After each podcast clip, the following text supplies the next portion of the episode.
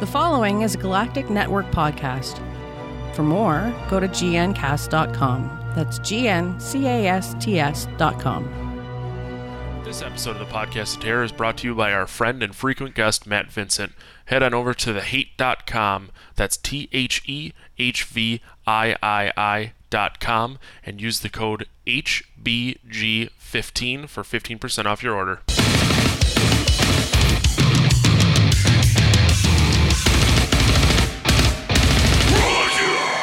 Welcome to episode 67 of the Podcast of Terror production of the Galactic Network. This is a podcast about all things scary. I am your host, Matt Stein. With me, as always, is Corey. I prefer to go shirtless, Scott. Corey, how are you? I mean, uh, it's not so much a preference. It it's that I'm just so hairy that I figure it looks like I'm wearing a really nice jacket. Did you get a haircut? no, Okay, good. It just it looks shorter, but not in a ponytail. it's just pulled back. My Ah, wife good. man bun me the other day. That was uh, saw that was not a good time. I still respect you. Uh, for more on I'm this, not po- sure that's a good look for you. Oh. I saw that. oh yeah, I don't know. It's a good look for anybody. could be worse. For more on this podcast, including show notes, content information, subscription links, go to gncast.com slash pot. You can chat with us on our Slack channel during our shows at gncast.com slash sign up. And while you're there, you can subscribe to our newsletter. We're going to spoil things. This week we're spoiling 2006's Korean film The Host. I swear a lot, and you may or may not have heard a foreign voice in there. That's our guest. We usually have guests. This week, we're graced with the presence of one of the hosts of the Geek Cinema Society and our dear friend Nicole Davis. Nicole, how are you? Um, I have been better. We're all, I'm well, fighting a really bad cold, as I'm sure you can hear. Yeah, Corey is the only one of us that isn't sick. I'm a hell of a lot better than I was last week. Uh, Nicole has taken my spot as sicky, sicky on board, Yep, designated sick person. designated. I mean, sick. I'm in my mid 40s, so I've got a general ma- malady just like of life. Just a general malaise sort Yeah. of thing. wow, that is a new word. I might have to Google that one. Um, awesome. I kind of lost my train of thought. If if Nicole, what what do you what is what is the Geek Cinema Society? You should probably explain it to someone who may or may not have ever listened to it. Okay, well, the Geek Cinema Society was born from a uh, conversation that the creator had with someone where he confessed to never having seen Blade Runner, and they asked him, you know, what kind of geek are you that you've never seen this? And Shitty he one. was inspired to devise a list of movies that all geeks uh, should have seen but might not have. And we go through that list one at a time each week. And the um, concept, the the twist is that our guest has not seen the movie until the week of the podcast. Now, when you say it was a conversation that the creator had, do you mean our Lord and Savior Tyler, uh, or No, uh, Sean Monster? Burns. Um, he's the head of uh, one of the heads of Blazing Caribou Studios. So here, I thought you were going to say Brett. Well, Brett's been could be Yes. a savior. And as a matter of fact, we've been on that show uh, each individually. Mm-hmm. So, Mhm. uh, people, if you haven't heard of Geek Cinema Society, it it, it crushes me because I was there. I did Return to Oz. Yeah, Right. It's a good time. I did Fahrenheit 451. Probably a poor decision on my part. Uh, yeah. that poor- movie, that poor movie Matt. was. I That think. I movie think. is I think on like Pretty, but not the most exciting movie ever. yeah, and I, I definitely think on like a, a ninth grade I thought you were level. describing Matt. Nah, he's, he's pretty, but he's dumb. Which is the opposite of Fahrenheit 450. Maybe it's not. Yeah, one of the things- it's smart. One of the things, uh, dear audience, that you will pick up from this episode, if you haven't heard uh, Nicole on her own show or on the previous episode she was on here, where she brought us the movie Triangle, Ooh, that was a good one. uh, is that Nicole comes prepared. Uh, she thinks hard about the films that she's reviewing, and uh, she is nothing like us. So um, it, it'll be it, it. I can't expect that Matt would have walked into that episode with Fahrenheit 451 and had any kind of clue as to what he needed to bring uh, to match wits Dick. with the the hosts. Corey, you're being. a I don't dick. know how much wit matching there was with that one. We were all kind of just, yeah, yeah, it was, it was a movie, all right. They burnt, they burnt some books, It's a lot, yeah, it was a lot like the book. Yep, yep, that's how it was. which I never And read the book the either. conversation kind of limped along from there. so, but we tried. We tried to make it interesting as best we could. Yeah, it was fine, fun nonetheless. Okay. But um, yeah, so thanks for coming, Nicole. No, I'm very happy to be back. Um, hopefully, we won't have the same sort of technical issues that we had last run. I no, we won't because I have spent a bunch of money and fixed that. Ah, Yeah. And then thanks to your co-host and our friend Brett, we're we're pretty much in the 21st century here now. All right. Now we don't have we don't have solid gold microphones like we studios, but I at least have a working mixer. Step one. Working mixers are good. Yeah. Um, never go to Guitar Center and try and buy a mixer and explain to the guy how to do a podcast because he'll just stare at you like an idiot. Which is no different than any other time you go to a Guitar Center and ask them for help. They just unless you're buying drums, then they're nowhere to be found. A little salty. Like I just tell people it's like a radio show, but for the computer. Eh, That's a really good way to explain it. Um, let's get into news. I guess we have a bunch of news as we do every week. Um, I, Corey always gets sad before we start recording because I always blame shitty news stories on him. I read them this week, and I'm still blaming the shitty news story on him because I don't give a shit about Anne Rice or the Vampire Chronicles. But Anne Rice wants to turn the Vampire Chronicles, uh, the books, into a TV show. Yep, yep, she does. Uh, yeah, I have plenty of things that I'd like to turn into TV shows too. Uh, the difference between me and Anne Rice is Anne Rice can probably make this happen. Uh, I'm surprised at the amount of TV shows that are still hanging around that were based on lesser known vampire stuff. And Anne Rice, unfortunately, went out of the gate with a big sort of blockbuster based off of one of her novels, but it never followed up for the rest of the series. Uh, so she got kind of hosed by the time they got around to Queen of the Damned. Uh, they Which never did a Vampire terrible. Lestat film. Yeah, it was it was not good. I mean, one of those things where, of course, you lose the lead actor from it to uh, tragic death during the filming and stuff. That's I'll get you. never a good time. But it it didn't Yeah. didn't cause the uh, huge inflation of numbers like The Dark Knight. Uh, didn't quite even think hit the crow status either. Uh, either way, it was a shit pile and uh, deserved to not be recognized. But she's got the rights back, so she's hoping to turn it into a TV series as opposed to another series of films where they're going to do things like take a small child who's a vampire and turn him into Antonio Banderas and shit like that. So Yeah. I guess good for her. I, I I just don't know if it's if we're still Anne Rice like interested. And they- they- Oh, I mean, she's, been a long she time. still has her her faithful followers. I think that they're not as numerous as they were back in the '80s, say, um, when Interview with the Vampire was at its its height of popularity as a book. Are we are we maybe burnt out on vampires right now? Because I feel like Twilight was like the pinnacle of vampire dumb, and then you had, you had True Blood and all that other shit all I don't know if I'd call it True the Blood. pinnacle. It was Vampire Diaries. the pinnacle is in about to finish. huh? The Vampire Diaries on CW is in its last season, I believe, and it has Oh. its spin-off series, which I think is going to go soon. Let me rephrase that. The pinnacle in terms of people who don't give a shit about vampires as it is shoved down my throat. Because like I, Which- yeah, I don't give a shit which is why I think the vampire stuff has a lot of fandom. Actually, is for all the shoving down of the throat. Um, Mm, Matt, you I have to agree. remind me because you're much younger than me. What year were you born? 1985. 1985. So one of the things about the the interview with the vampire movie was that it was the breakout role for Kristen Dunst. Kristen Dunst, born in 1982. So this hurts me even worse now that I have an association with you because it's like weird. It's like Kristen Dunst always still like a little kid in my mind. Uh, even though I've watched her on things like the last season of uh, Fargo, which was amazing. She was just Mhm. terrific in that, uh, as was everybody. Um, and and then there's you and there's you just kind of like really wrecking it for me um Fuck is i i don't know it's just i, I feel old i feel really old and in the early 90s uh late 80s early 90s when these books started getting really popular when the first film came out it it seemed like this was like a sure thing and it's it's always kind of tough when you've seen that hollywood has pushed past a genre um, without really doing justice to the original one. It's like when they did John Carter of Mars as a movie from Disney. It wasn't that John Carter was a bad movie at all.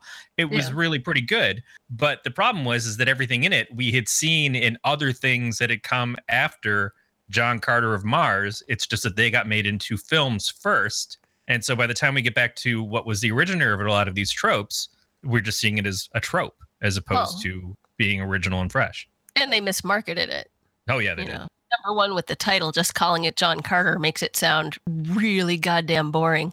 It You say was- John Carter of Mars, you're like, hey, okay, it takes I place on expect to Mars. see Let's- Keanu Reeves know shooting one in the thing face. about it. John Carter, you know, and just that's Right. it um, except in '70s like presidential era. Yeah, I, I It was also a But- Disney movie. I feel like well, yeah, Yeah. because I remember seeing the name. I had to look it up, but I think that's what turned me off is the fact that it's just John Carter in a Disney movie. That doesn't mean anything to me. I don't know anything about it. it Mm. It wasn't They- you know it, it wasn't a it wasn't a grand slam certainly but it was it wasn't bad it just tanked completely Yeah, they had So- recent success with doing a Burroughs story with Tarzan. That it was an animated film as Should have opposed to renamed live it action. Brozan. um, yeah. So, anyways, I, just saying I have the the rights back and now I want to make a TV series doesn't necessarily make a TV series happen. that's and I true. would assume that it's not something that we're going to see on regular TV. It's something she's going to push to be on an HBO or something like that. But HBO's already done this. right they you did True and- Blood for seven the- years Right. And the other stations that want to rip off that idea probably have already moved past it too. So it's it's really a question is what good does it bring us? I'd rather see her do the claiming of beauty books because those are just really icky and it seems much more in in time with the 50 shades stuff. Like show well, how they're fucked icky up the sex stuff- depending on what you're into you Yeah. know. some people are into that sort of thing But stuff. the People claiming are into if a you, lot of icky stuff. if you if you weren't aware matt they're like very big they're like s&m books basically but not but not I just love S&M pornography, like S&M. there there are people that are like Eh, hanging on the wall on phallic things like they're just up there suspended and stuff you liked it because it's kind of like strangeland was trying to be Hey guys, I'm gonna go watch Fifty Shades of Grey. I'll, I'll talk to you. Later. no no not 50 shades that's bullshit Oh, oh, That's oh! terrible. I thought you were talking about Yeah. Fifty Shades of Grey. So what are you talking about for sci- we're for talking science? about the claiming of beauty books from anne rice Oh, did they make movie? not, Not that yet. i'm aware of Oh, make some really cool hentai shit but Anne- Anne Rice make made like some Skinamax adaptations of them or something. the closest we ever got was they did an adaptation of uh, exit to eden Oh which god, that was awful. yeah. um, which was Dana Delany and and and some Bonagy like mostly like spanking in that, but then light comic relief. Is that what you of, said? of yeah, but Okay. comic relief of Dan Aykroyd and Rosie O'Donnell and Oh. Rosie O'Donnell walking around in Corset. wear, yeah, Oh. Bondage gear, yeah.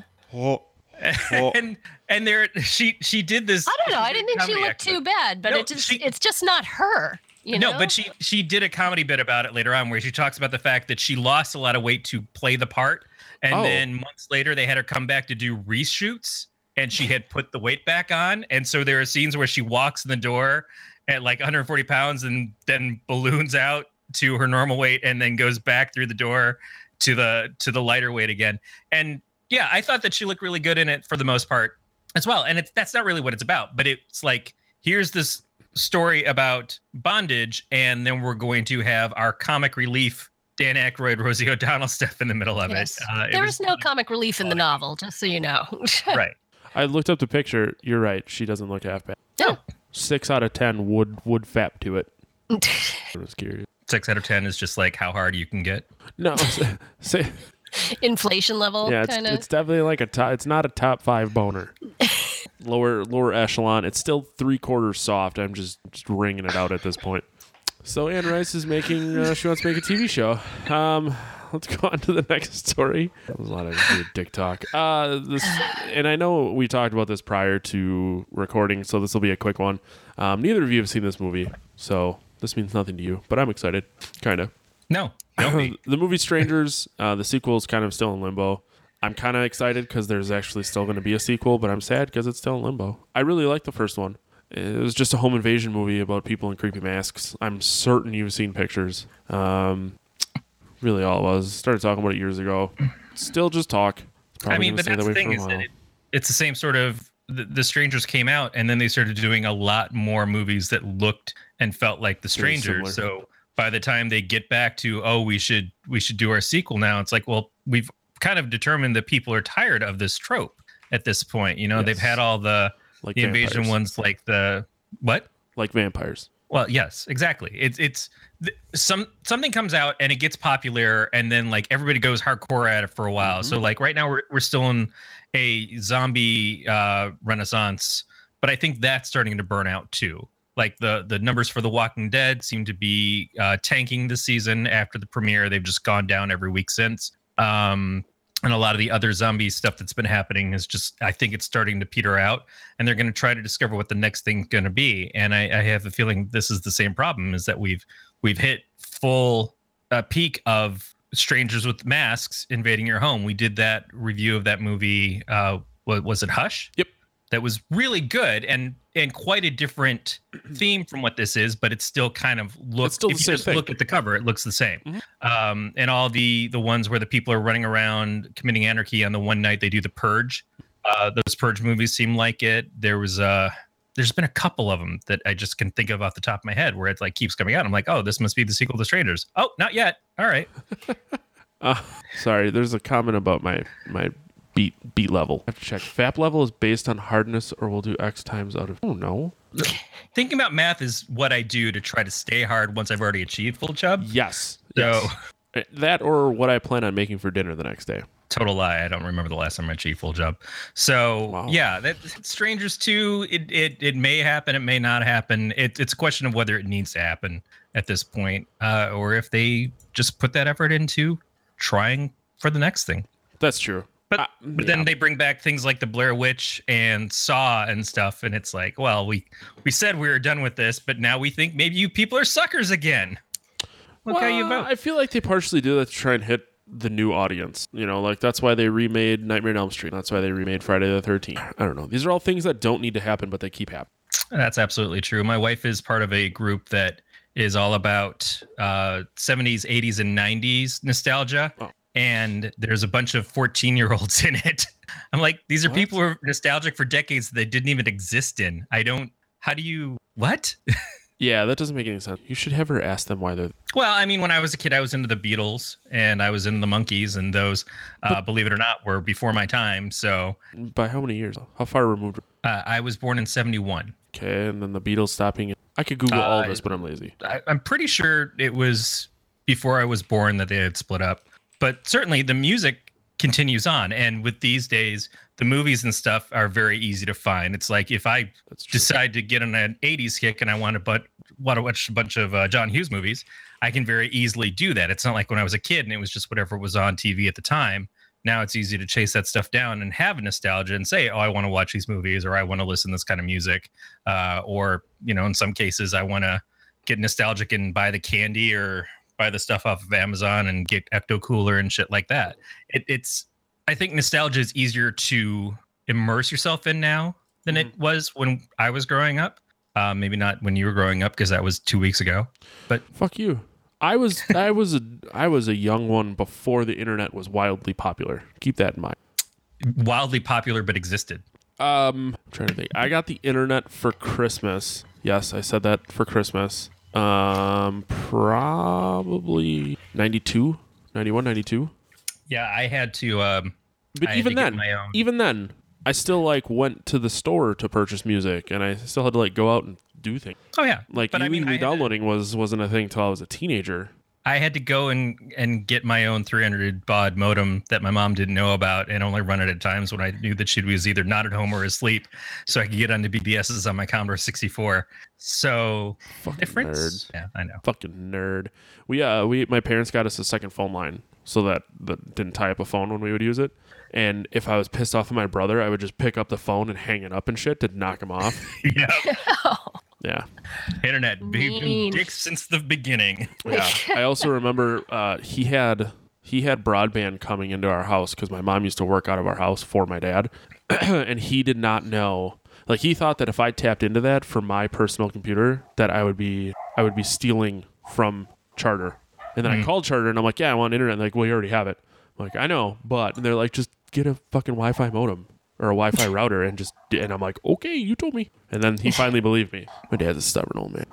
the the original routing all the the capabilities of that and stuff was was a really interesting time because it was one thing we were just discovering what it was like to have high speed internet and have something that was an always on connection wasn't disrupted by your phone and Yeah. then to say oh by the way uh, you don't have to just suck it up and have it at the one computer And when you could get it wireless and you could take stuff in the living room and then it was just like oh now we realize that we can ignore television for this internet shit. Why the fuck do we need you, cable company? Yeah, but the problem, and we should probably save this for our, our Wi-Fi connectivity podcast. But like, people don't understand what wireless means now. Like, they're so used to wireless and Wi-Fi that they don't understand it. Podcast of Air coming to you in 2017. Ba-doom-ts. Uh, so yeah, Strangers sequel not happening. Moving on. Yeah, keep this shit show moving. Um, there's now Corey, you're hip. Nicole, are you a Yeah. hipster? Are you hip? Uh, Do you collect vinyl? no, Oh, okay. Well, you're not hip. nope. I guess I'm the only vinyl. I'm the only vinyl. Yeah, no, listen. I hang out in Cambridge sometimes, but I don't live there. So enough. I don't know what And that I means, have- but I'll agree I with have you. some vinyl, but it's from back when you could just buy vinyl because it was what you bought music on. right. Wow. I have a Steppenwolf vinyl. I think Yeah, it's like I could, I could go get my old Journey Frontiers album I got that I got for my eighth birthday. nice. That's on vinyl. Xanadu soundtrack. We had the Xanadu- I- Styx Paradise. Oh, shit, I shit you not. I Album. own Xanadu on every single way that it's been put out twice. So I've had it on cassette, I've had it on vinyl, I've had it on an eight track, and I wore out the eight track and bought it again. I, I've had it on CD, I've had it on VHS, I taped it off the TV on Betamax, and then of course on DVD. And I'm just waiting for the Blu-ray to show up. Man, I am Xanadu like you would not believe. And some of the vinyl that I've got sitting behind me is Olivia Newton-John's country stuff. There you go. what That's what I'm saying. What That's the my fuck is Xanadu? Oh, Uh, no. it's- It's a horror movie where people with masks invade a discotheque. Uh-huh. That's actually kind of apt now that I think about it. Um, It's about this dude with a job that doesn't exist anymore. And Yeah. he actually meets this figure from Greek mythology, happens to appear to him on roller skates and speak with an Australian accent for no reason whatsoever. And she She's hot. inspires him to open a disc, uh, roller disco. So we should do for since anyone who listens to this won't remember for we should do an April Fool's episode and just do Xan. I've been thinking about that since we started the show. I've been wanting to do Xanadu as the April Fools, but it's like I, I, you would not be into it. No, we're gonna watch it. Real tough time. We're gonna watch it. I, I guess if we're gonna do Twilight, that this is probably Oh, God. only What? slightly Why would you do than that, to yourselves? It's gonna be like as a joke. Okay. But it's gonna be an eight-hour watch of Oh, you're going to watch all of them? all of I them. think so. Oh, my God. Oh, you wait until the wolves start talking. You're going to lose your shit completely. I think I've I seen. I've lost watched like it in the theater, and I got the nastiest looks from those teenage girls. Well, you could just throw up a gang sign and say Team Edward. And Wow. um. So speaking of Oh yeah, vinyl, yeah, vinyl. Uh, I forgot where we had left off. Okay, so Waxwork Records is going to be doing a subscription plan in 2017. They're going to be uh, releasing Darkman, Evil Dead 2, Don't Look Now, Creepshow 2, and The Babadook on vinyl. Um, it appears that if you live in the states, uh, the subscription subscription will be two hundred and five dollars, two fifty for Canada, and three hundred for international. Hey, I'm not much for soundtracks, so this is dumb to me. I have friends who really like like soundtracks on vinyl, um, but I I like uh, when I first started buying vinyl, I bought a metric fuck ton and just like really spent far more money than I should, and uh, I was just kind of like, cool. Now they just sit there. Um, so I actually started selling some and making Right. more money than I paid for them, which is really cool. But Yeah. um, yeah, I don't know. That's what this doesn't make sense to me. But I, I know multiple people with like over 500 vinyl. It's like I'm fine having, but Also, uh, also important to note that these are special edition. Uh, you Yeah. receive five deluxe soundtrack releases on exclusive 180 gram colored vinyl.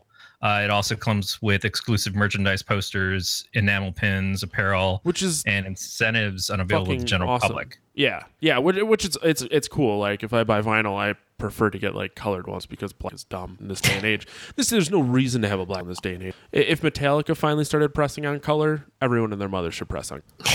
There's actually the uh, original Friday the 13th soundtrack is with blood filled, which if I find that I would keep. But it Is it- sells for like over blood four from hundred the dollars. Rock band Kiss? Because oh no, they just threw that in the comic. no, that was the comic book. Yeah. which my dad has. Really? He's got the Kiss Blood comic book. He does. He has. Oh, cool. He has a Kiss pinball machine, and he has the Kiss Heads comic book. He the, the first concert I ever went to was Kiss, and he got a bootleg VHS tape of it too. Wow. Yeah, I mean, I have a tube of Smash Mouth semen. Sorry, what? Guy Guy Fieri's mayonnaise. Yeah, exactly. Um, what? No, nothing. Uh, so I mean, I don't know what it is that landed them on on these particular movies for the soundtracks. Uh, it's been a while since I've seen Darkman, especially. Uh, I don't know that I've ever seen Don't Look Now, which I guess Donald Sutherland is in. Mhm. I, I haven't seen the Babadook. You keep talking about doing that one. Babadook is So, really good. That was awesome. the- that's the question: is how's Oh, it's soundtrack? eerie. You could you could put it on and put like speakers outside for Halloween night for like people to come to your door and kick in. It's like mm. or It's any very given Sunday to keep people from coming to my door, dropping chick tracts off at my place. Uh, yeah, so it's I, I think that, that that's the important thing is that are these soundtracks that are interesting enough to invest that kind of money in. Well, you think about uh, it. Aside from Um, shipping is included. Get on my trusty calculator. Oh, that's like forty dollars a vinyl for just the vinyl $40. alone. if you're if you're only talking the vinyl and not including the other merchandise that's supposed to come with it. Uh, yeah, so you figure if each soundtrack is a two by thirty dollars shipping, so forty one dollars for just the vinyl alone. That's actually not bad, especially for something that's likely only available through this subscription. Oh, and they'll also give you 10% off anything from Waxwork Records during 2017. So that could be a that could be a good add up. I think Waxwork's actually the one that did Friday the Thirteenth. That would make sense.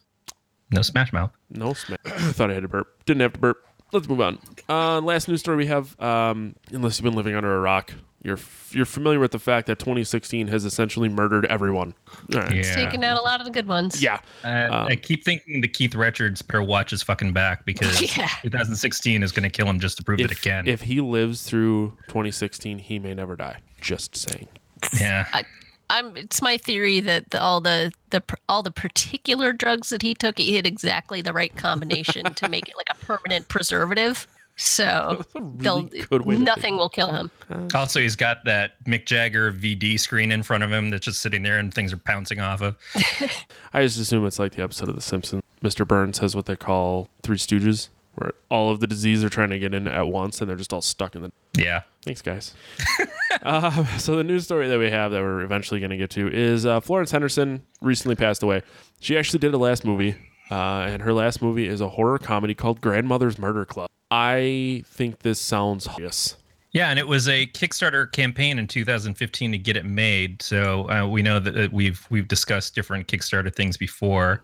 I love and this has got yeah i mean and it's one of those things that it's nice to see these kind of passion projects that get funded. Also has pam grier in it. Uh, so it yeah i mean it looks like it's really funny. So it's about uh, four grandmothers who accidentally kill a con man and when the con man's partner shows up things start to go south quickly. I imagine that this would be great. I mean florence henderson has always been very ballsy in, in some of the things she do does. We we give a lot of credit to Betty White for being, you know, just like loud and you know just doesn't give a fuck and everything. But Florence Henderson has been doing that for years as well. Uh, she was in Shakes the Clown with Bobcat Goldthwait. She was the woman that Shakes has sex with at the beginning of the film. Attaboy. She yeah, she's awesome. She's always been awesome. She made jokes about doing sexual favors with Wesson Oil. Uh, like she's she's Matt Vincent said this uh I think in the first time he was on our podcast where he said, you know, he's in on the joke. I don't remember who he was talking about exactly, but he understands that it, it's better to know that that sometimes things that can be found funny about you are the things that you should embrace and and you just run with it. And Florence has always seemed really cool and I think this part seems like it was something that was a really smart move for her to to go and do because why wouldn't you? It just sounds like a fun film. So it's nice that you know, even though she's she passed away this week, that we'll still have this one thing to look forward to seeing her in. Yeah. I'm definitely going to keep my eye out for it. It's it looks funny. I assume that her passing will give this, which Yeah, is both a good and a bad thing. It's not. It literally says in the news Queen of story- the Damned. What was that? I said hopefully it's not going to turn into Queen of the Damned. Um, it actually says in the news story, obviously Henderson's passing will surely bring additional attention to the film. Yeah. So Probably. Maybe it's a publicity stunt. Which is not to say it's worth it. not at all. 2016, No. fucker. Yeah, right. Just all right. We've had enough. Although we're we're nearing the end. I got about four four weeks, just a little over four weeks here. Everybody cross your tight, tighten your butts. Yeah. Um, so yeah, Grandmother's Murder Club doesn't say anything about a release, so we'll guy out probably doing it because it sounds fucking hilarious. Let's uh, move into our review. The movie The Host. Completely forgot to put the cast in here. Um, I can do that for you if you want. Yeah, sure. Um, so- because I can actually pronounce the Korean if you want. oh yeah, cool. Because yeah, I'm. I. I so uh, We can't even pronounce the people who send us fan mail. That's true. One time. One time. The guy, if you send us fan mail and you have a fucked up last name, please just tell me how to say it. Just Even if it's not Courtesy. fucked up, but we're just too stupid to get a clue courtesy. or try ahead of time. well, we had we had uh, Christina Mueller on last week. I called her Miller because Yeah. I'm an idiot and uh, whatever, grasping at straws here. Um, so this movie, The Host, Korean, yeah, it it was strange. It was long and strange. I'll get to that. I'll say that now. But it- starts out with um, a doctor and Yep. Korean apprentice. I kind of assumed. Subordinate.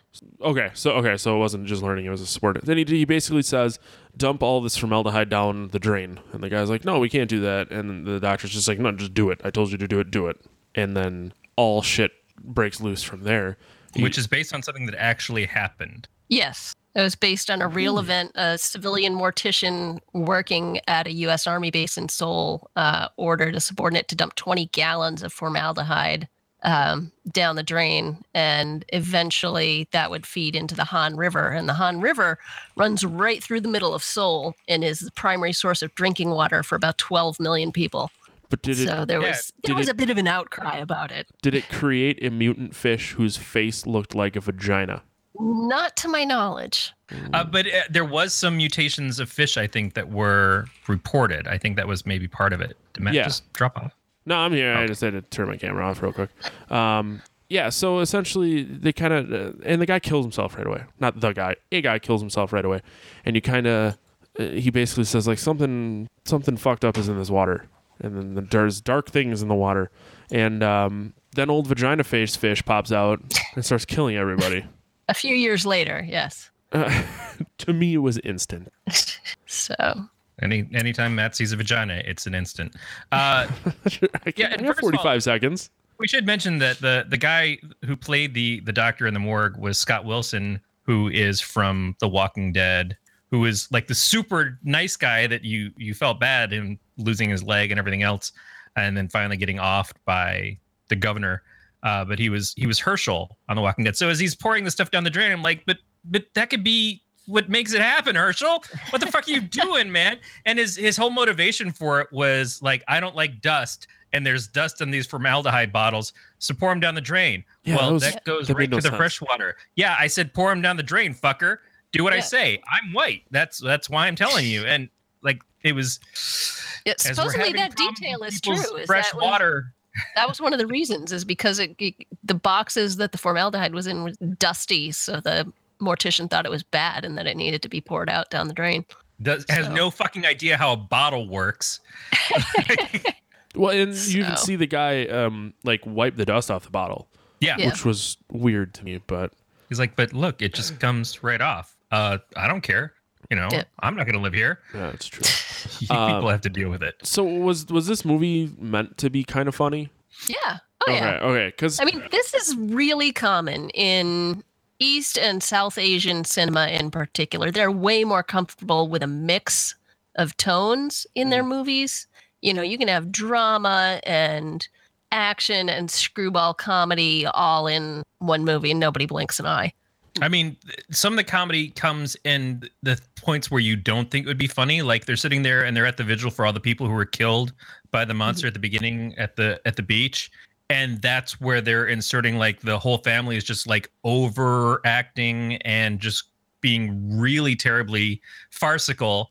And it's in like the one of the worst places of the movie that you would think that that would happen for, from what we think of American cinema uh, Right. versus this. So, yeah, that's just it's a it's you know, it's part it's a it's what you're used to. So, culturally, you know, that's much more common there. So, it can be it can I, you know, some westerners find it weird. I didn't, fi- I didn't, I didn't think it was weird. I mean, obviously, I've seen almost everything there is to see Tilly podcast, but I just wasn't sure if it was meant to be funny or if I'm just a terrible human. No, it's it's intentional. Bong Okay. Joon Ho has quite a sense of humor, so that's But the both. director. Both of those things. Yeah. I am a terrible. Um, no, it, it I think it, it it does like the tone goes from being what you think is going to be a serious thing to kind of a silly thing all of a sudden when when you're talking about the the family and stuff and then it gets serious again, then it gets silly again. So it it took me a minute to understand what the tone of film was supposed to be from there on out. Mhm. Um, but it it it feels okay when you're watching it. Like when you when you understand, okay, this is the kind of movie that I'm watching, then it doesn't feel unnatural so much as like this is just how this movie is. But there I could see that the being the case of like you were not expecting this at all and just being well this is stupid. You know why are they making jokes about these things in the middle of this otherwise a monster movie? But we have silly monster movies here. Uh, we have the gremlins films and stuff to talk about. Um, so it's not too far away from that. It's just it it helps to know going in Yeah. Um, the, so uh, the the remainder of the movie is kind of centered around this one family. There's the and Nicole, you will have to literally say all of these names. There's Okay. the young man whose name is Which young man, the uncle or the father? uh, the the father the father. Yeah. The father is Gangdu. Yes. Um, who runs the snack? And this is probably my favorite part. Is uh, the guys? I think it's a little girl, right? She's trying to buy something from the snack bar, and he's just asleep. Oh no, it's the little boy. There, that's actually the two boys that you see later on in the movie. Oh my. So it's the little one who's trying to steal the candy bar, and his his older brother keeps him from doing it. See, maybe I should start taking notes. was this seju Uh, yeah, Seju is the little one, and I think it's Seijin is his older brother. yep Wow. I'm, I'm, I'm lost. uh, it's called foreshadowing and Yes. uh, it exists in film but you've seen so many of these things that you're an old hat and you understand it and you're jaded now uh, so yeah so gangdu works at this little shop with his father and um, his They daughter never call by his name. The character's name is uh, Hibong. Um, Right. But they, Oh, you know, okay. they all just call him Dad. So which is weird because that's the actor's name too Yes. i think Yes. yes, it is. uh, but he he works at the shop but he's he's not very effective at anything he, he's kind of looked at as a a letdown a joke. They uh his daughter comes back from school and she's giving him crap about her cell phone and how embarrassing it is. And he's been saving up coins that he's basically been stealing uh from the shop over time to get her a newer cell phone. Uh, but they go inside the shop while the the father is is working the grandfather is working outside Mhm. to watch her aunt in an archery competition Yes. So the aunt is Namju, the who archer. i recognize She's, she's doing played by Bae Doona. yeah um, did from uh series 8 or sense 8 Sense eight. Jupiter Ascending, uh, Cloud Atlas. She's been in. So she's she's she's been in more and more um, movies in the West lately. yeah i mean sense 8 she is amazing in but i loved that series overall anyways so Yeah. No, I was she's I was excited to see her in this So yeah, so that's the aunt. Uh, the girl is Hyunseo, um, Who or gets? Hyunseo. Who, yeah. she's Who gets? Who gets abducted by vagina fish, right. and then she doesn't die. So she kind of where it, it picks up a little bit, but Right. She manages to make one call from the sewer to let them know that she's still alive. And so the family decides to go get her. yeah. because so- the government and the police don't care and they think that they've i- imagined the whole thing so they're trying to keep them locked up because they know that Gangdu is is probably infected by this virus from the fish so they're trying to keep him and the family in quarantine but the family wants to break out because no one will go check to see if they can find the daughter uh, who is trapped somewhere in the sewers and they also later mention that the virus is in his head. So they well kind of they go ahead. What they actually say is that he overhears them as they're trying to lobotomize him. Uh, the American doctor says that there is no virus. Essentially, is that they one of the people at the beach who tries to help out is this military guy uh, who they just referred to as Donald. Mhm. He and uh, Gangdu try to fight off the fish. He loses his arm. They take him and they do all these tests and stuff on him they don't actually find a virus, but they keep perpetuating that there is a virus because they want to keep people away from the beach. They want to keep them away from the area where the the creature is.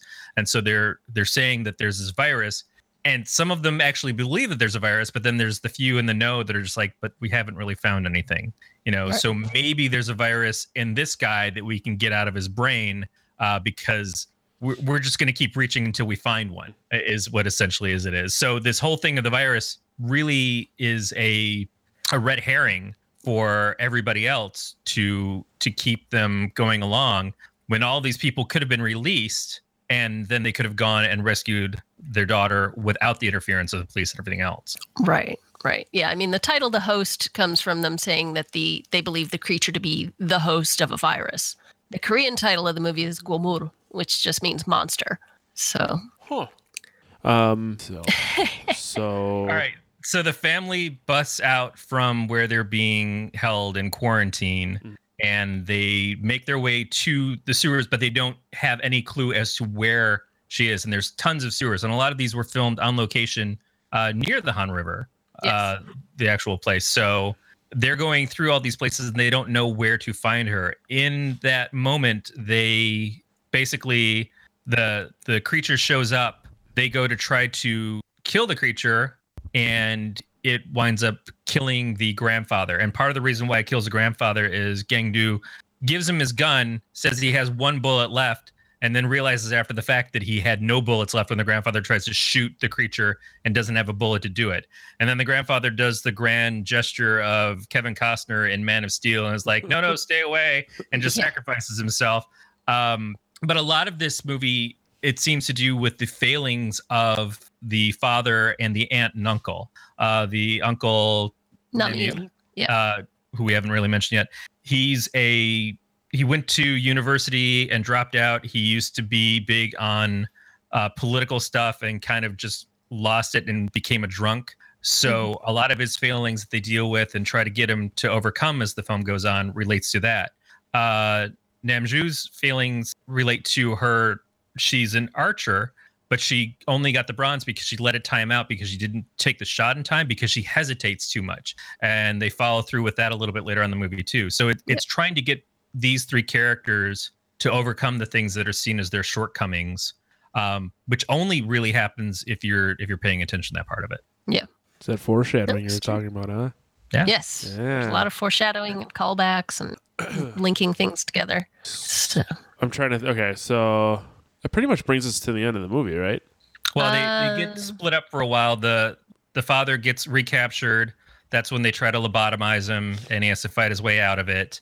Um, and uh, Hansu, she finds one of the Hyunseo. from the beginning, uh, Seijo, Seiju, and God, why are we even saying the names?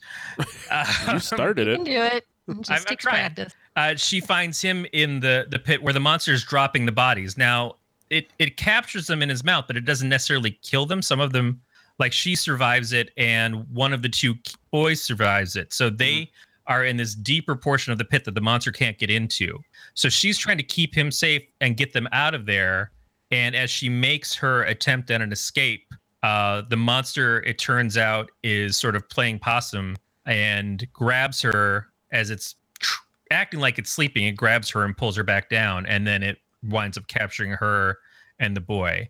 Uh, at the same time, the aunt has gone down there to try to fight the monster. Uh, she got a text from the uncle, and as she goes to try to shoot the monster with an arrow, she hesitates again, and the monster runs her off, and she gets knocked down another pit somewhere. And it tries to grab her, but it can't. But she's down there for a while. Uh, And the uncle himself, like, had gone through trying to track the cell phone and had a bunch of people like his friend tried to turn him in for a reward and he made his way out of there but had gotten hurt and was lying somewhere um, before he woke up and then Well, all yeah, you jumped off an overpass, so yeah exactly that's gonna hurt. i mean i've done it younger days Yeah. uh, so yeah it, it, it all converges into the end of like they've all now determined that they can figure out where she is and they're all going there to find her Right. They all Um, converge, and it happens to be the site where the government is about to release their Agent Yellow, which is supposed to be the uh, a fumigation agent to get rid of the virus that doesn't really exist. And Yeah, there's a whole bunch of cause- protesters there. Right. And the protesters are standing there and they're like, you know, don't do this. And, you know, we all deserve to be here and stuff. And they're just going to drop it on them. So this is, again, very political, um, Oh, yeah. based off of real stuff that's happened that is kind of almost a side thing to this. It, it, if it was just the story of the family trying to rescue the daughter, that'd be one thing. But there's these these other things that are going on outside of it um, that kind of alter the story and bring more depth to it. And that's one of the parts. So, and then they drop in yellow and everyone dies. A horrible, horrible, painful looking death. a lot of people do get really sick, but not everybody. Yes. They And the family all arrives in time and they all do their part to kill the monster. Yes, But but what? well, they arrive in time, but what happens is that the daughter who was there that they were trying to rescue sacrificed herself protecting the little boy. Right. So the father sees the creature, sees his daughter in the maw, realizes that she could still be alive, is chasing it, and the whole the the, the aunt and uncle are with him, and they all try to chase it and take the thing down. But when it releases uh the two when he grabs the two bodies out of the mouth, essentially, uh she's she's perished. She's no longer alive. So they because of all all the things that got in their way, they weren't able to actually rescue her. But because of her, the little boy actually And then everyone So- cries out their mouth red. yeah, I know, I mean- Nicole. you have a ton of notes, so I do. want to make sure you get to them. But Yeah, there's a lot of stuff I did not say just for the sake of getting through the the synopsis there. right, right, right. So let's start with your list of notes. Start at the top. Okay. All right. This is one where I really want you to bear with me because this is the political background Oh, yeah, I that forgot you adds some that. depth to the movie. It's not that long. Okay. So this is where the uh, the protests come in and where the anti-American sentiment that you can see in the movie comes in. Um, so after the Korean War, South Korea was ruled by an authoritarian president for 20 years. He was assassinated in October of 1979. There was jockeying for power for a couple months afterward, and a military general seized power in December of that year. Pro democracy sentiment had been building for a while, with the university students and staff being the most active part of the movement, leading demonstrations. Um, and during a, a very heavy period of unrest, uh, civilian militias actually briefly took over the city of Gwangju from government troops. Um, it was retaken by the military uh, with American approval um, because uh, America does have some say in what the South Korean military does. That was part of the um, agreement that divided North and South Korea. Um, so uh, the pro democracy movement had to go underground for a while. It had a resurgence in 1986 with massive rallies and demands that the U.S. drop its support of the ruling military regime. Popular sentiment grew um, when the government was using started using repressive tactics, and that culminated in a million-person peace parade. Um, a few days later, the government agreed to adopt a direct presidential election system, and um, then in 1997, and one of the opposition candidates was elected for the first time. So there are still about 28,500 U.S. troops stationed in South Korea in various bases across the country, uh, meant to act as a deterrent to the north mainly. Um, and Camp Coiner is part of Yongsan Base, and that's where the U.S. serviceman Donald is stationed. Um, and there, that's Seoul itself is only 35 miles from the DMZ border with North Korea. So that's why there's such a sizable U.S. Pre- uh, U.S. presence in the city. So that's that's some of the back. That's a really short version of some of the background of why there's this resentment against Americans. I mean, there's a lot of embracing of American culture in South Korea. That's you know part of the it's it's a big part of the pop culture, Mhm. um, and vice versa. You know, uh, K K-pop is growing in influence over here. Yeah. I know I I've watched many a K drama on Netflix. Uh, they're becoming more and more widely available. Um, so I mean, there's there's there's some resentment, there's some embracing. It's it's mixed feelings, and especially because they don't want to piss off China, which is their biggest trading partner. Mhm. We're their second biggest trading partner. So um, that's the background. Yeah, there's there's definitely some. Well, there's one particular person who's written multiple posts who's basically trying to paint this movie as a propaganda film and everything. And I mean, isn't everything sort of propaganda in a way? It's it's all in trying to tell you a story. It's going to pull on people's experiences, and even if they're fictionalized, they relate to something. Um, Right. and But it helps explain the uncle's background, Namil's background. He was probably a student protester and demonstrator. Yeah. But I didn't feel like this was in any way like I guess the two main sort of villainous people that we see in this uh, turn out to actually be Americans. Uh, one of them Yeah. was the the first doctor is telling him to pour the formaldehyde down, and the other one is the doctor who's willing to do the lobotomy, uh, even though he doesn't actually believe that there's a virus. But it's not like I'm not sure it's a lobotomy. It is brain surgery of some kind.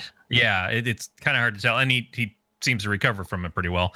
But uh, they they uh, there are other people, there are Korean people in that that are also complicit. There's the friend who turns the uncle in to everybody else who are all trying to capture him for the reward.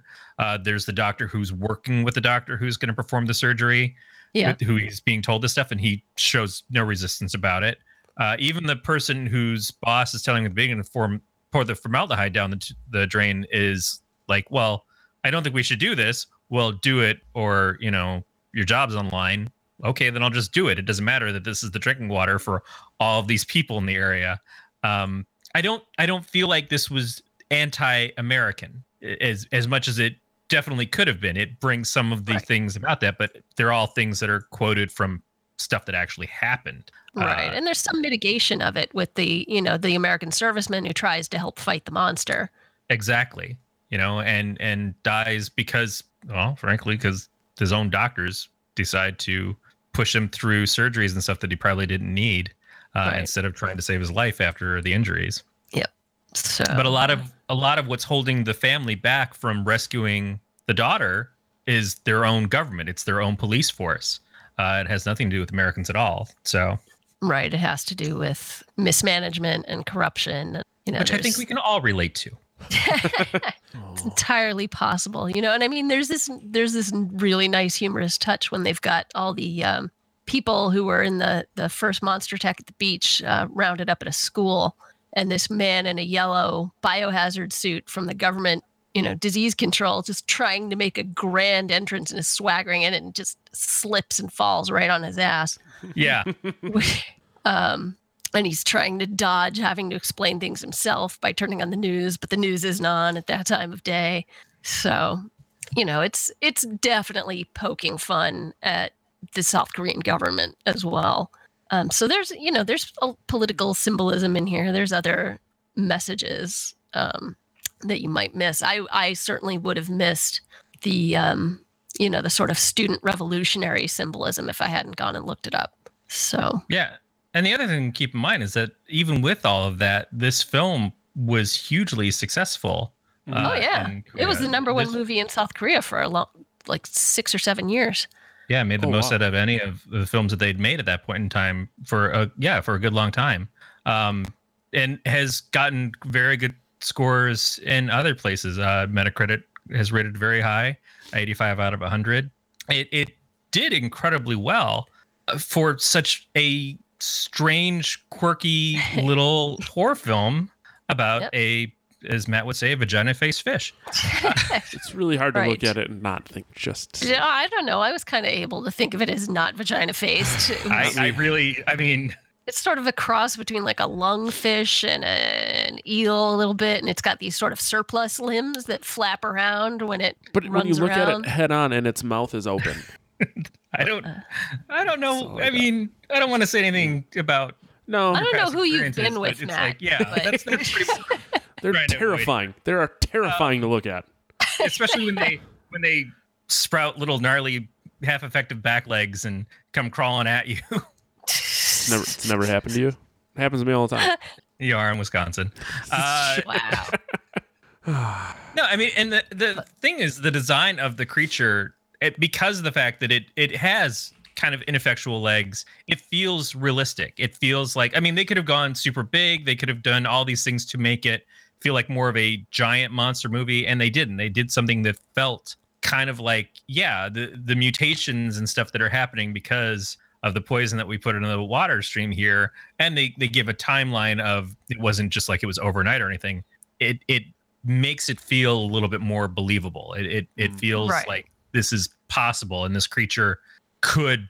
I mean, barring the ridiculous, it seems like that. Yeah, that's probably what something like that would wind up being like or looking like.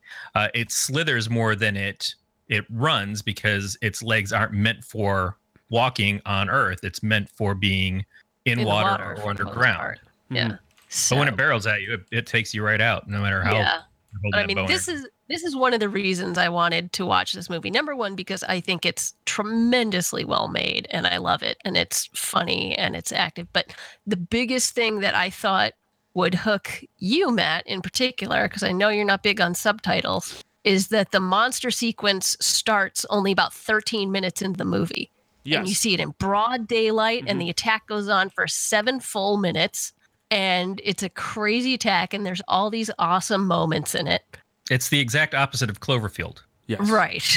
Which I hated that. you know, there are all these great little moments. There's a woman cleaning her nails, and as she, you know, with everybody running past her, and she's got her headphones on, so she doesn't notice. And like, just as she turns her head to look, the monster grabs her by the face and runs off with her. Um, and the monster chases people into a trailer that's locked at the other end. That was intense. Yeah. Um, and so, you know, the servicemen and Gangdu use a, si- a sign to attack the monster. And it's, you know, like a regular sign on one end and a big, you know, concrete counterweight on the other end. And the sign, which I assume means no playing music, is looks like it could be interpreted as no playing the flugelhorn, you know, because it's just this, it's this horn with the circle and the slash through it. So it's and, just, and that's Gongdu's chosen weapon at the end of the movie when they Was a sign actually defeat the also. monster. Mhm. It was, Right. but he he planned, he thought ahead. Like the first time, it was all about desperation, and he kept kind of chickening out from it and and only doing halfway effective attacks to because he wasn't sure what to do. By the time at the end, he builds up enough, and he's got so much rage that he focuses and he utilizes it correctly. That that's what each Yeah. of the characters. It, it's a growth of the characters uh, in the film. There are characters that we lose along the way, uh, but the characters that are still there, we see them we see them grow from where they started to to where they need to be at the end. Oh yeah, it, it comes full circle with each of them. Um, you It's a know, rogue journey. each each of the children of Hibong makes a reversal of their previous mistakes. You know, Gangdu, who accidentally lets go of his own daughter's hand and grabs a different girl at the beginning when they're running from the monster. Uh, in this case, he keeps a hold of his daughter's hand and pulls her out of the mouth of the monster. Granted, it's too late, but you know he he does what would have rescued her if they'd been able to get her earlier. Um, Namil, the uncle who was a drunk, uses alcohol as a weapon against the monster.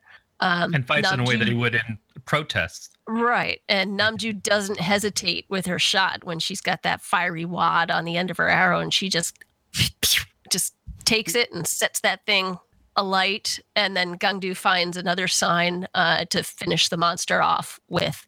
Uh, and it turns out that sign says protect environment on it. So, um, but yeah, it all it all comes around full circle. Um, what did you think of the way the monster moves under the bridge? What do you mean?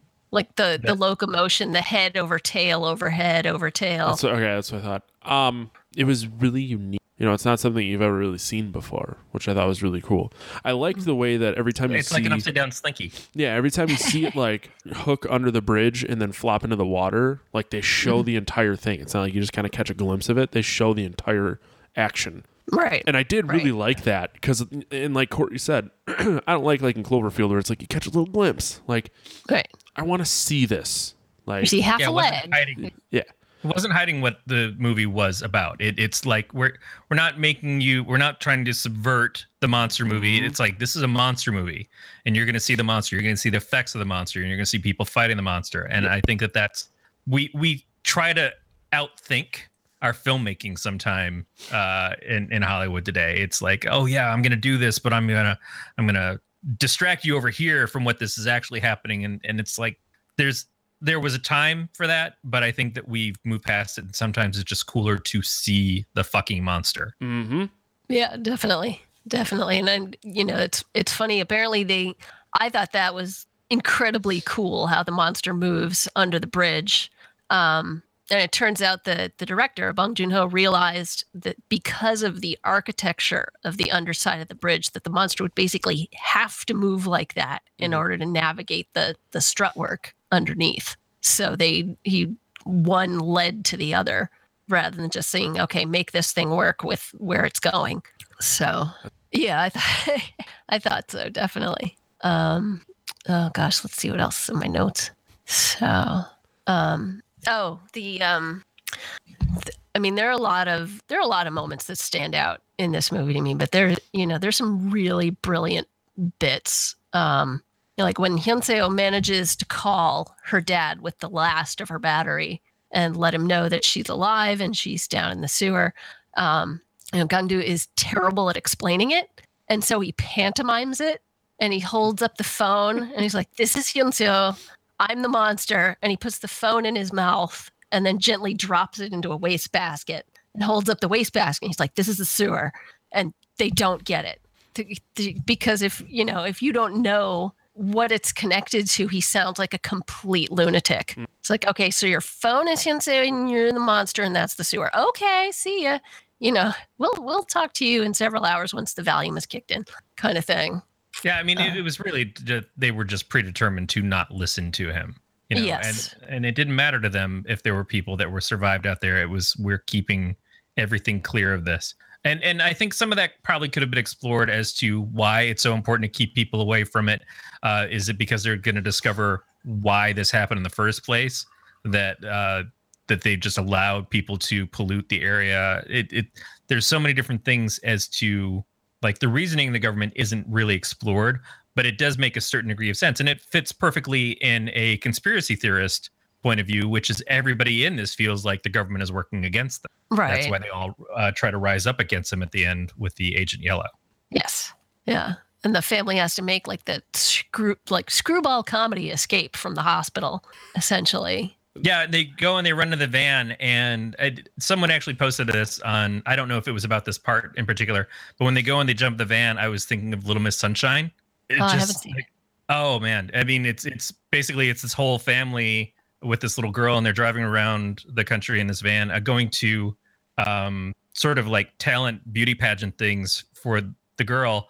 But it's like if if the girl had been with him in this, that's exactly what it would have been. It was just so evocative that moment. Like if this turns into they're driving in the van and they go and they find her and everything, and they're trying to go around and, and keep away from the monster, that would have been terrific. Um, but it yeah, it was like and the and the grandfather like gave all of his savings, all of his money essentially to get them what they needed to rescue the little girl. But they still they right, had no plan. The guns and the sewer maps and the mm-hmm. getaway vehicle. And so. then they had to con their way in through the place and you know, he gave the money that was saved up in the bucket for the cell phone that the father was saving up for. He gave that right. last bit away to the guy to so bribe that last guard. Yeah. Yeah. I mean, it, it, you really felt for them because even with all the silliness and everything, it the 100% authenticity of we're trying to rescue her. You know, this is this is our little girl and we're doing everything we can, you know, putting ourselves in danger, uh, putting our livelihood and everything else on the line to find her and protect her. You know, it doesn't matter if people are coming after us. It doesn't matter if we're probably going to get killed. It, this is the most important thing to us, and that that's a really heartfelt message uh, in the middle of you know what is a somewhat silly monster movie. Yeah, I mean that's that's one of the things I love about this movie is you really actually come to care about this family and what they're going through and how much, you know, as as much as it's a pack of screw ups basically, how much they love this kid and that they do anything for her and that they're willing to go through all this. And I mean, there's this incredibly sweet kind of surreal moment, you know, they've been looking through the sewers all day. They're going through like one at a time, each of the sewer stations to try to find her. And they finally go back to the trailer for dinner and to rest. And Hyunseo shows up in the background. And it, you know, it's, I think it's something that they're all imagining or sort of wishing were true. And, and what she's imagining why... too is she's trapped and she's got no food and she's thinking about like maybe, maybe. I, I always thought of it as from their point of view, though that they're imagining she's with them and each of them feeds her something. Yeah. Um and it's just this it's this strangely touching thing because it's just such a fundamental thing to to feed someone not necessarily just you know feed them by hand but to provide food for someone to provide this fundamental thing and it's a lot of it's a way that a lot of families show love is by cooking Threat for each other you know detected. family meals together um also it's our first moment of seeing the family united when they're not arguing or or fighting something it's the first moment we see as the whole family in a normal moment um, Right. with that meal and what it could be like, and maybe not even what it had been like up until that point, because they had all been they they argue with each other. You know, some of them are seen as disappointments, or all kind of seen as disappointments to each other Mhm. in one way or another. And this is a moment of like we're all just united together on this thing, and and that was you're right. It's a very precious moment. And it's the last time you see them all together. Threat Yeah. has been detected. So, but you know, that's that was something uh, to, that I really that I really liked about it. Um, and it, it sort of comes together a little bit at the end because that's the last scene that we see in the movie is um, with the rescued little boy uh, that Gangdu has basically taken him himself and he's taken over the shop. Uh, even though there's nobody there, it's the middle of winter and there's snow everywhere, but he's still sitting there running the shop. And then he wakes them up so they can eat together and they're trying to decide what to watch. And in the background is the news, and they're talking about what happened and all the different things. And it's like, here's our information that we can kind of download and find out what else went on or how things tied up and everything. And they're just like, let's turn the TV off so we can enjoy the meal more, right, uh, because that's the important thing. right, yeah. And I mean, it's a callback too of when Hyunseo and Seju, the little boy, are down in the sewer, and she's making the rope out of clothes, and she tells him that she. You know, that her family owns a food stand. He immediately says, I want to live there. you Yeah. know? and he ends up living there you know so it's there's a lot of back and forth in there. Um so let me see what else.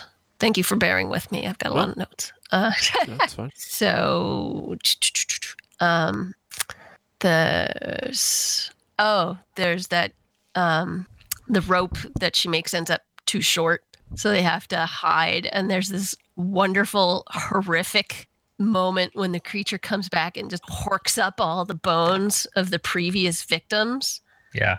and it's like a Oh yeah, shit. I forgot Like- about that part. yeah like an owl you know regurgitating pellets with the mouse bones Yeah. in it and so it just it makes room so that it can then eat all the other victims that it had been saving in the bottom of the pit I go right to the uh, uh, the bat looking guys in Beastmaster that like pull up the skin and wrap 'em around. Um, yeah, that ooh. Uh, and that was kind of thing too because she had been dropped down there, and there were all these other people that were dropped down there, but she was the only one who had survived from the from what we'd seen for a while uh, Right. until Siju shows up. But it, it so it's basically it's like gathering them and then going to feed on them later. So it's, Yeah. it's nest, uh, which is very natural. Makes sense. but it's creepy oh well, absolutely, Mm. because it, it's nesting eating us. You know, it, it's yeah it's always a real wake up call when you're suddenly lower on the food chain than where you've been. yeah that's true when there's skulls bouncing around on the floor that it's and it's really an insane number of bones i don't think they could actually fit that much inside the creature is it's it seems like the volume is too high I don't know. After Thanksgiving, man, I feel like I, I've expanded. Uh, but you know there's this there's this great, there's a great moment like after she makes the rope and she's preparing to make her final attempt to escape um you know she tells CJ she says, I'll bring doctors 911 the police the military I'll bring them all. And I'm like boy that sounds really familiar. And there's a part in Cabin in the Woods where Chris Hemsworth's character is about to make his final jump on the bike to try to get help. And he says, you know, I'm coming back with cops and choppers and large fucking guns, and those things are going to pay. And just like that, it's you know, it's it's just as futile as hers. Like she makes this fantastic jump, bouncing off the back of the creature so she can reach the rope, and it catches her with its tail and puts her down incredibly gently. And there's just it's, there's something so uh it's like it's almost more frightening that it Oh, doesn't just terrifying. grab her and slam her against the wall that it picks her up and just with utmost gentleness sets her back down on the floor it's one of those moments where we realize that the creature is intelligent. It's not just a Yeah. force of nature.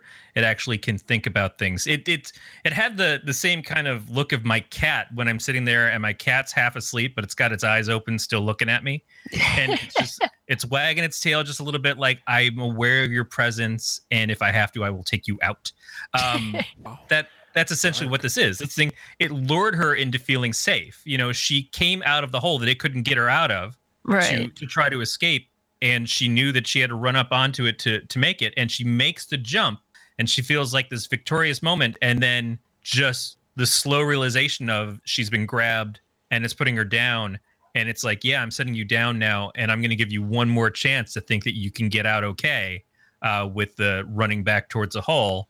And and then as soon as she made her go for it, it was like honor, and that Yeah. was it. That was her last moment. That that was that was probably the most terrifying moment of the film. Yeah. Yeah. I mean, just so that's that's most of what I have for notes. I mean, the only other things that I really wanted to talk about were the the effects and um, the performance, particularly of um, the actor who plays Gangdu is named Song Kang Ho, and he is a huge star in Korea. Um, I'm I, I've tried to think of a Western equivalent, and there really isn't one. Um, the closest I could think of is like maybe like Jeff Bridges kind of thing in terms of his facility for doing comedy or drama. Um, and he used to be seen as you know really handsome, and now he's aging into more of a character sort of face. Um, and he's just I I find him to be a remarkable actor. Um, he's in a lot of Bong Joon Ho's movies. He was in Park Chan Wook's movie Sympathy for Mr. Vengeance, which is part of the trilogy that includes Old Boy. Um, He was in Snowpiercer a couple of years ago, I think I think three of them were. and so was the girl. Yeah, Go Ah-sung is plays the girl Hyunseo, and uh, she played his daughter in Snowpiercer as well. Um, and I just think he's he can do so much with just like the tiniest tilt of his head. I think he can he really conveys a lot. Well, it's it's kind of like Jackie Chan. When Jackie Chan started to get popular in America, we didn't realize like he was the giant star Oh yeah, back where he was from, and and did not just action movies, like all the stuff that we knew him from action movies and stuff, but him and a lot of the other ones who came over here being action stars were doing romantic films. They were doing comedies. They were doing all these different kinds of things. right. Melodramas. Yeah, it was like unheard of. It was like the romantic comedy starring Arnold Schwarzenegger, uh, which Matt would lap up like a saucer of milk in the corner, but yeah, is would. not something that would ever really work here. What you didn't like Junior? I did Nobody like liked Junior. Oh, what did you think of the creature effect? So that was done by like a combination of five different effects houses. Uh, but the creature itself was designed in Weta Workshop by a Korean designer. Um, Jang Hee-chul was the designed like the created a, a maquette at Weta Workshop that they based that they used as a template. I mean, Yeah, I mean, for being a 2006 film, I think it holds up really well. Matt? not even that. I mean, I, there there weren't a lot of times where you, it was like blatant CG, which isn't saying a whole lot for a giant mutant fish. You know what I mean? Like, you, I mean, obviously, I'm not dumb. I knew it was fake, but it didn't like look shitty the entire time. You know what I mean? Yeah. So No, I thought it was really well integrated with the background. Mm-hmm. yeah, I thought they did And a it- really good job with it for what Yeah, it I was. mean, it helps some of the- it doesn't some take place in front of a green screen. Right. Some of the super close-ups were puppet. Yeah. Um, like that close-up of the eyeball when she's trying to figure out if it's sleeping or not. That's a that's something they built. But that Oh, adds to the, the feeling of realism about it. Right, which is really nice because that shows you that they didn't just bank on. Ah, we'll just we'll just computer gen. You know, every time that they interacted. Right. Yeah. and, and using areas and stuff that are, were legitimate places like utilizing the sewers utilizing that beach it felt more real it felt more grounded than like all of the the star wars prequels where it's just like here's fake person in front of fake background on green screen and a couple of people talking to heads on sticks Yeah. So I was just really happy with it. You know, they they really go for the detail, like it pushing over the trailer. Really looks like it's utilizing its strength. You can see its feet digging into the ground. Um, you know, I just think they carry that off so well. The only thing that I think doesn't hold up and doesn't look good is when it gets set on fire. right Then Yeah, you that's can the part really where- tell that that's sort of an overlay.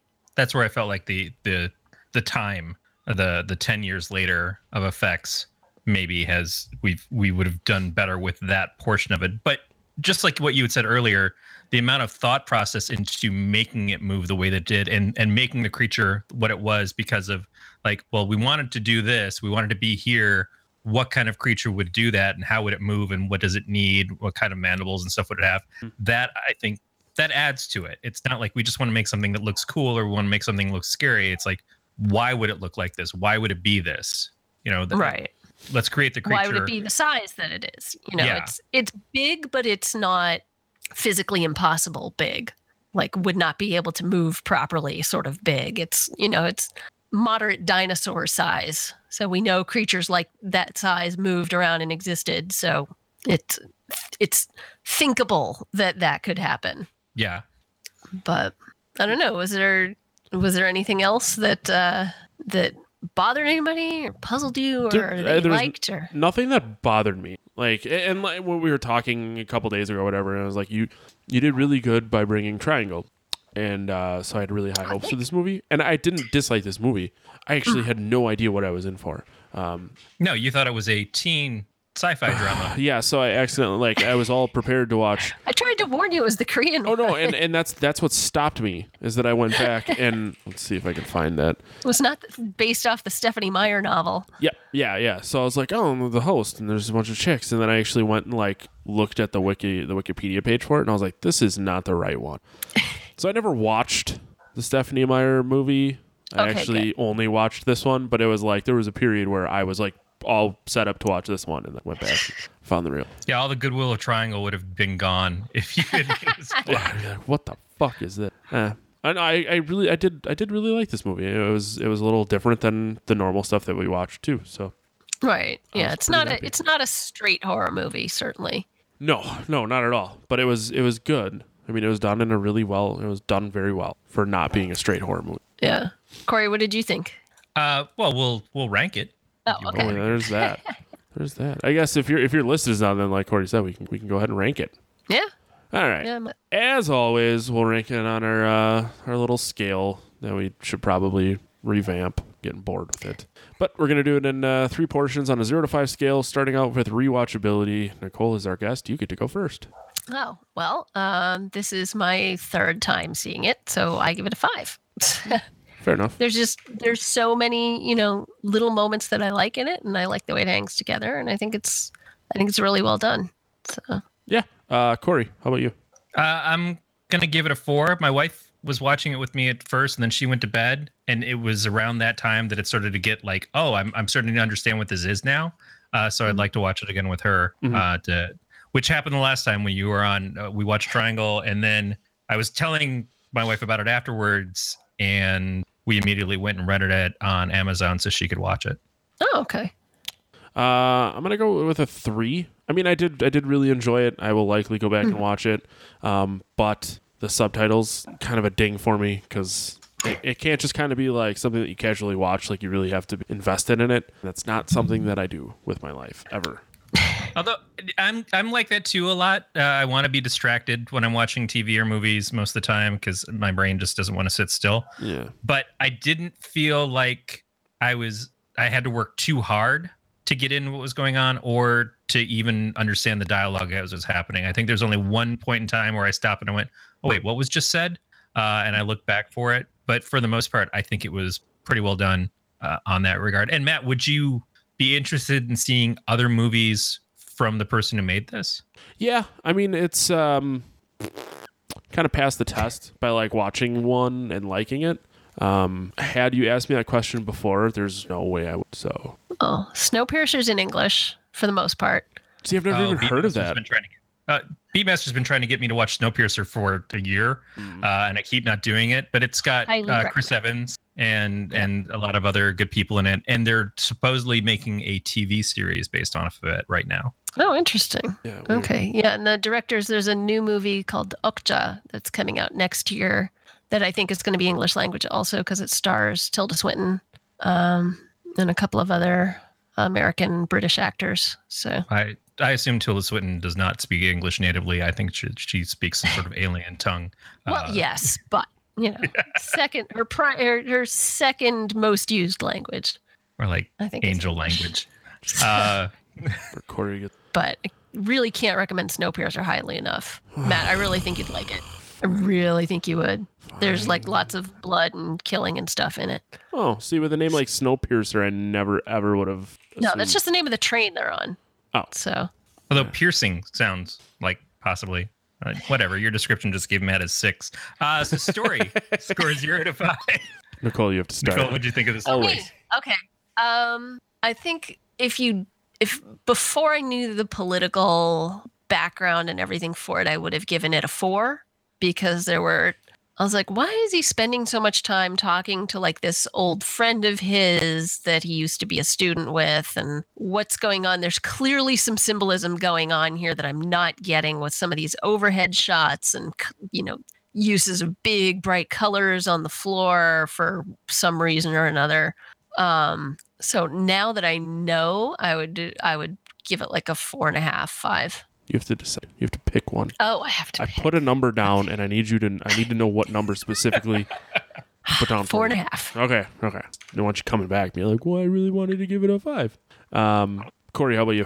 Uh, I'm I'm gonna go four. I, I I think that it did a great job of giving us a beginning, middle, and end of the essential story, and then giving us a lot of stuff around that to kind of enhance things uh, with the the sort of prologue at the beginning and and some of the different stuff and characters that happen throughout it.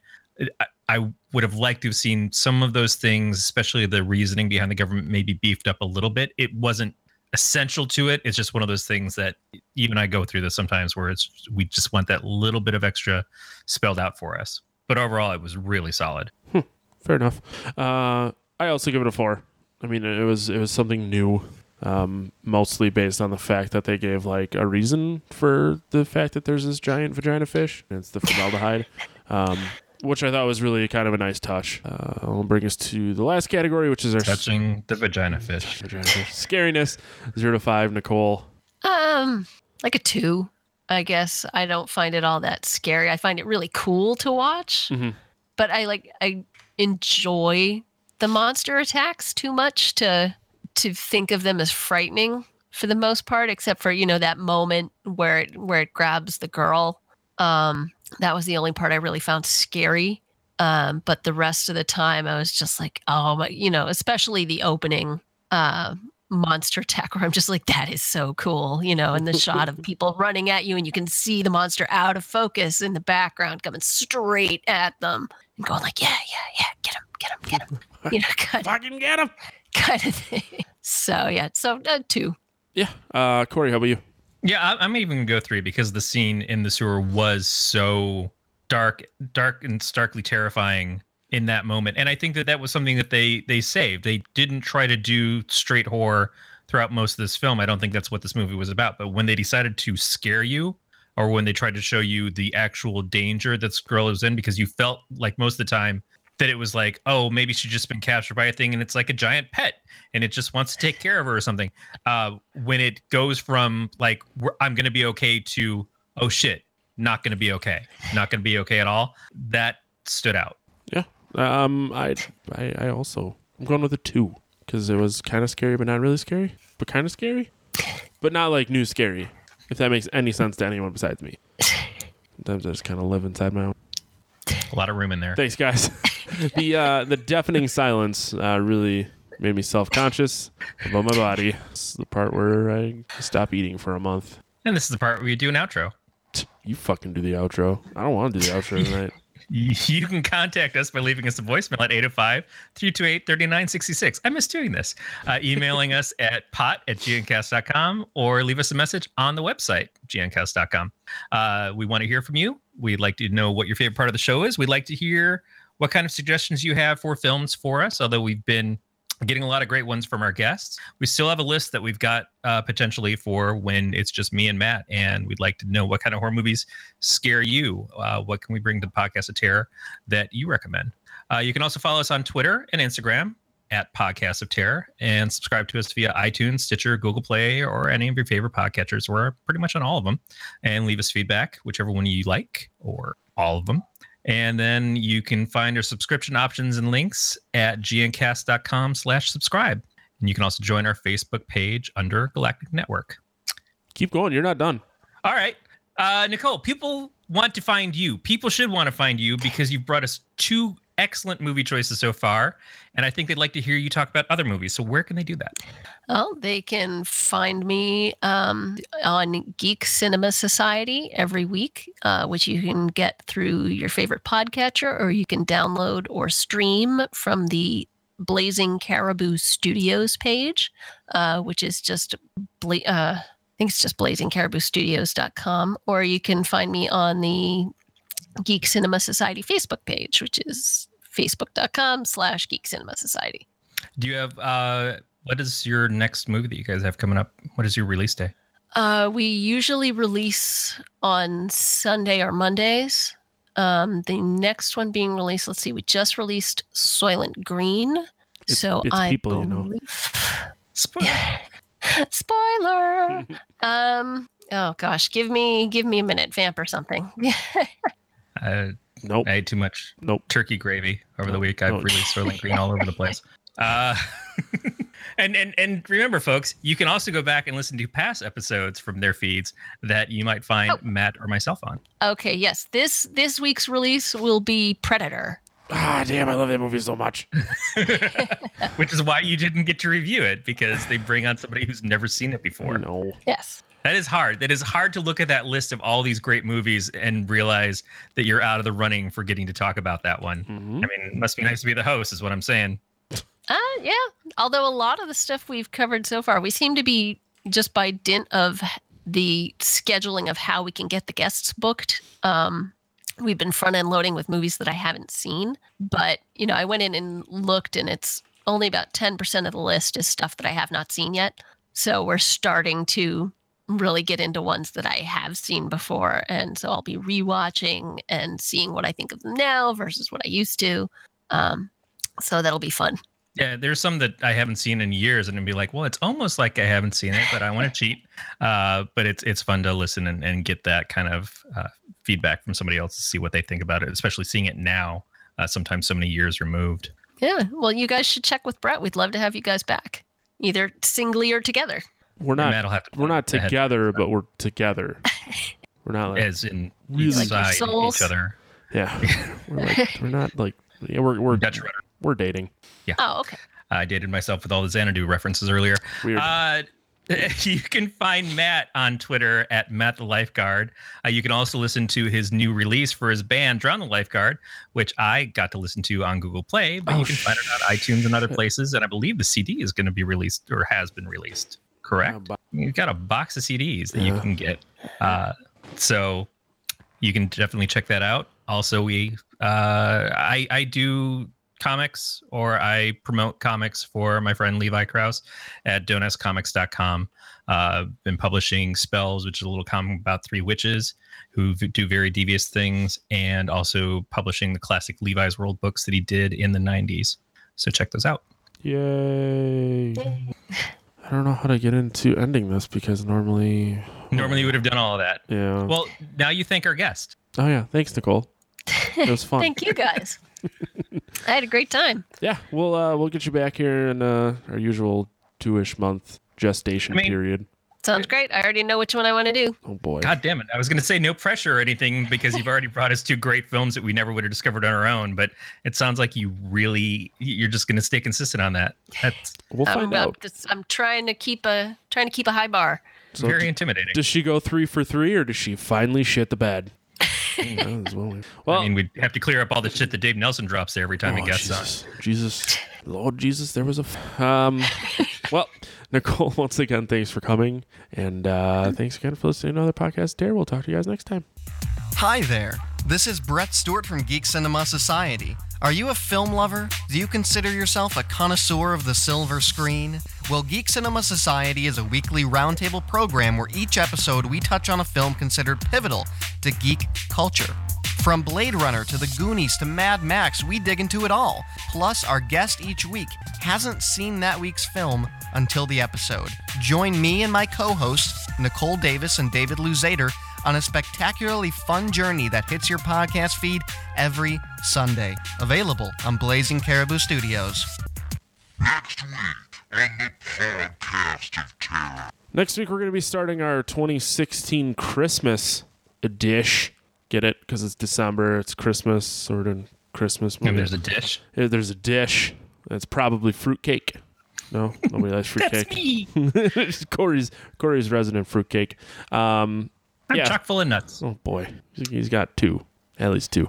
Um, anyways, we're, uh, we're, we're going to be doing Christmas horror movies the entire month of December, uh, as we did last year. So we're going to start off next week. We're going to have uh, my very very good friend um, and vocalist for my band, however we want to look at it, Nathan Forsey. Uh, we're going to be talking about 2016's Krampus. Should, there's a Krampus beer. I'll have to get that. I think you've talked about that. I think that's why you were so interested in seeing the movie in the first place because there was a beer involved. Thanks, Dick. Make me sound Uh, like Is there a horror movie called Löwenbräu? Because I think that would just set you up perfectly. There isn't a horror movie named most things after I drink. Thanks again for us listening to the podcast. Tara, we'll talk to you guys next week. Stay scary, everybody.